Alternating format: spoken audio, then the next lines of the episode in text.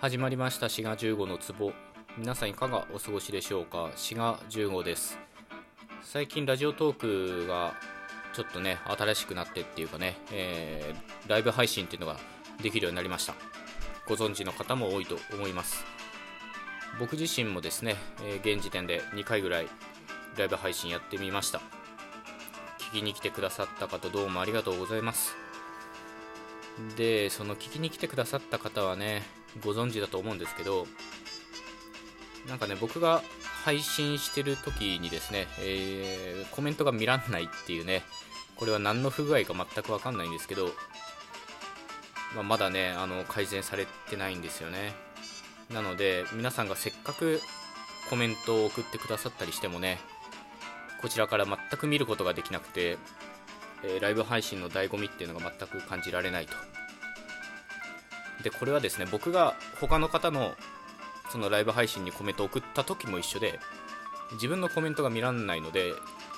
コメントがそのトーカーさんに届いてるかどうかが分かんないっていうね、うんまあ、読み上げてくださって初めて分かるみたいな感じで。これどうですか？なんか同じような不具合の方いらっしゃいますかね？そのコメントだけじゃなくてなんか何人聞いてくれてるかみたいなのが本当は分かるんだと思うんですけど、まあ、ずっとそれも0人のまんまで。だからなんか僕としてはあんまりライブ配信やってる感じは全然しないんですよ。リアルタイムでコメントいただくっていうのがねまあ面白いとこなんでしょうけど、まあ、心優しいリスナーの方がですねえ Twitter 経由で聞こえてますとかね。あるいは今何人いますとかっていうのをね、まあ、質問とかもねツイッター経由で送ってくださったりしてね、まあ、そういうちょっと二度手間なことになっちゃって申し訳なかったんですけど、まあ、これがねさっさと、ま改善されてというかね、コメントが見れるようになったら嬉しいなと思っている次第でございます。で今日はですね何を話そうかと思ったんですけど日本語の動詞についてまた話そうかなと思いました。過去にもねあの動詞が僕結構好きなのでその日本語の動詞が特にですけど、まあ、それについて結構話してるんですよね。で今回は、まあ、日本語の動詞の、まあ、4分類っていうすごい有名なものがあってですね、ま、それについてお話しするということです、ま、過去のトークだと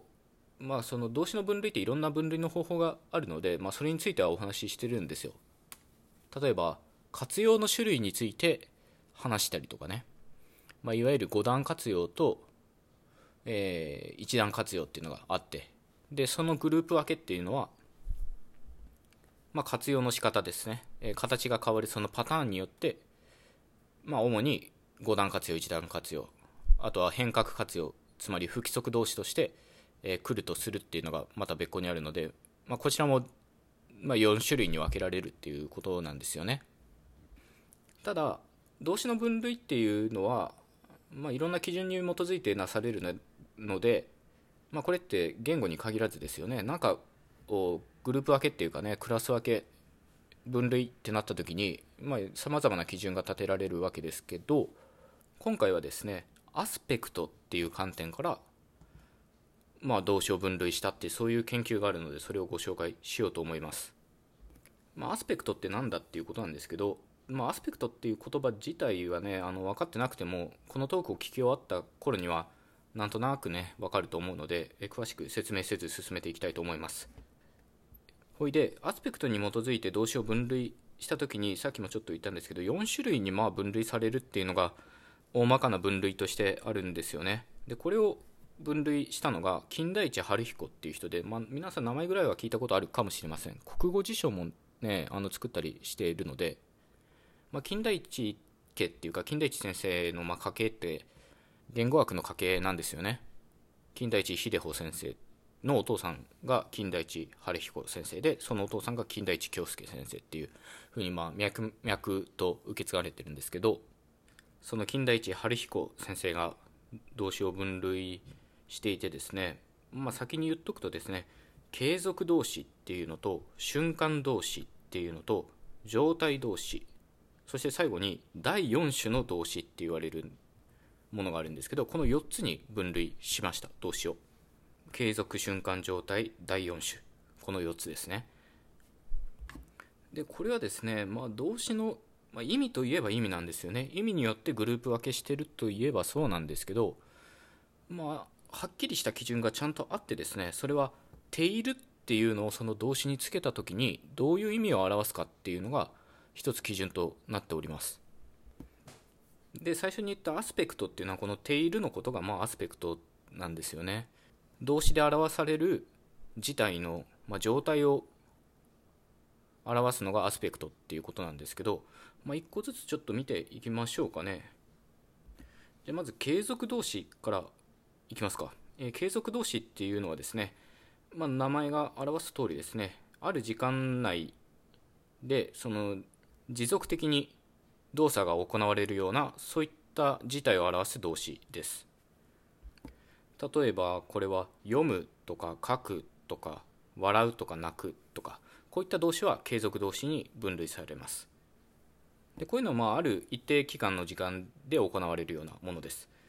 で意味としてはそうなんですけどそのさっき言った基準として定量をつけた時どうなるかってことでこういうのは読んでいる書いている笑っている泣いているっていうふうに定量をつけた時にその動作の進行を表すような動詞っていうことができますまあそりゃそうだろうっていう感じがしますよね。テールつけたらそりゃなんか現在進行なんじゃないのかってね、思うかもしんないんですけど、そうとも言い切れないっていうのが次なんですよ。で、次にお話しするのが瞬間動詞と言われるもので、まあこれも、まあ意味としてはやっぱりその名前が表す通りですね、瞬間的に終わっちゃうようなものです。まあこれはね、変化動詞って言ってもいいんですよね。その動詞で表される自体の前後でなんかね状態が変化するような動詞のことを、まあ、瞬間動詞と言います代表的なのは死ぬとかですねあとは消えるとかあとは始まるとか終わるとかね。こういうのはその動詞で表される事態が基準となってその前後で全く状態が変化しているものです。それが瞬間動詞っていうことなんですけどこういうものに定量をつけた場合は現在進行にはならないんですよね。例えば死んでいるとか消えている始まっている終わっている。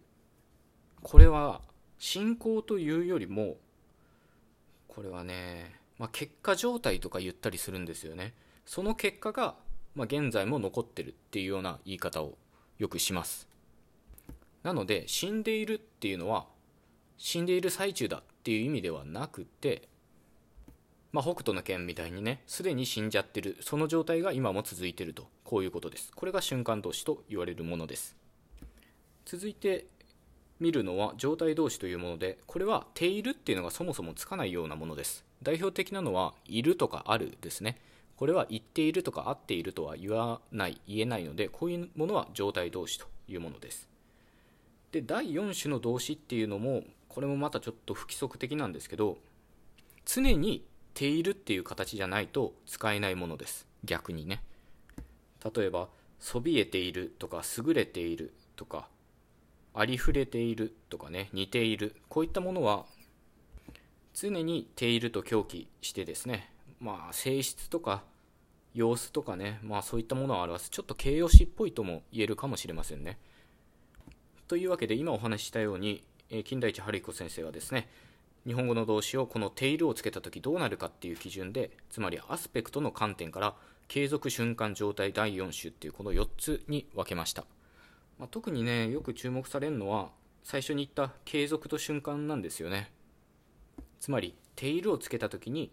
走っているみたいに現在進行になるのかあるいは死んでいるみたいに結果状態になるのかっていうのがねかなりまあ面白いところですよね。この現在進行と、まあ、結果の状態っていうのが同じ「ている」っていう形で表されるっていうのはなんか全然違う意味のはずなのにまあ面白いですよね。一つの形式で表されるっていうことなのでね。ただ今お話ししたのは共通語の場合です。これは方言特に西日本の方言になるともう全く違いますね。というのがここれ過去のトークでも話してるのでそのリンク先貼っておきますけど西日本方言の場合は現在進行は夜っていうのを使って結果状態の方は取るっていうのを使うんですよね。なので共通語で死んでいるっていうのは結果状態しか表せないんですけどこれ方言だと死んどるだと、まあ、死んでいると同じく結果状態なんですけど死におるとか死によるっていう言い方になると死んでいる最中だって言ってねちゃんと瞬間動詞でも進行を表すことができます。逆に走っとるみたいな言い方をするとこれはま走ってその状態が今も続いてるっていうね、まあ、結果状態を表せて走り寄るだと進行形を表すことができるっていうふうに夜と取るっていうね進行と結果状態に全く別の形を使うのでそこがまた面白いとこですね。というわけで今日は日本語のアスペクトについてお話ししました。ぜひね過去のトークも聞いていただけたらと思います。それではまた次回お会いしましょう。ごきげんよう。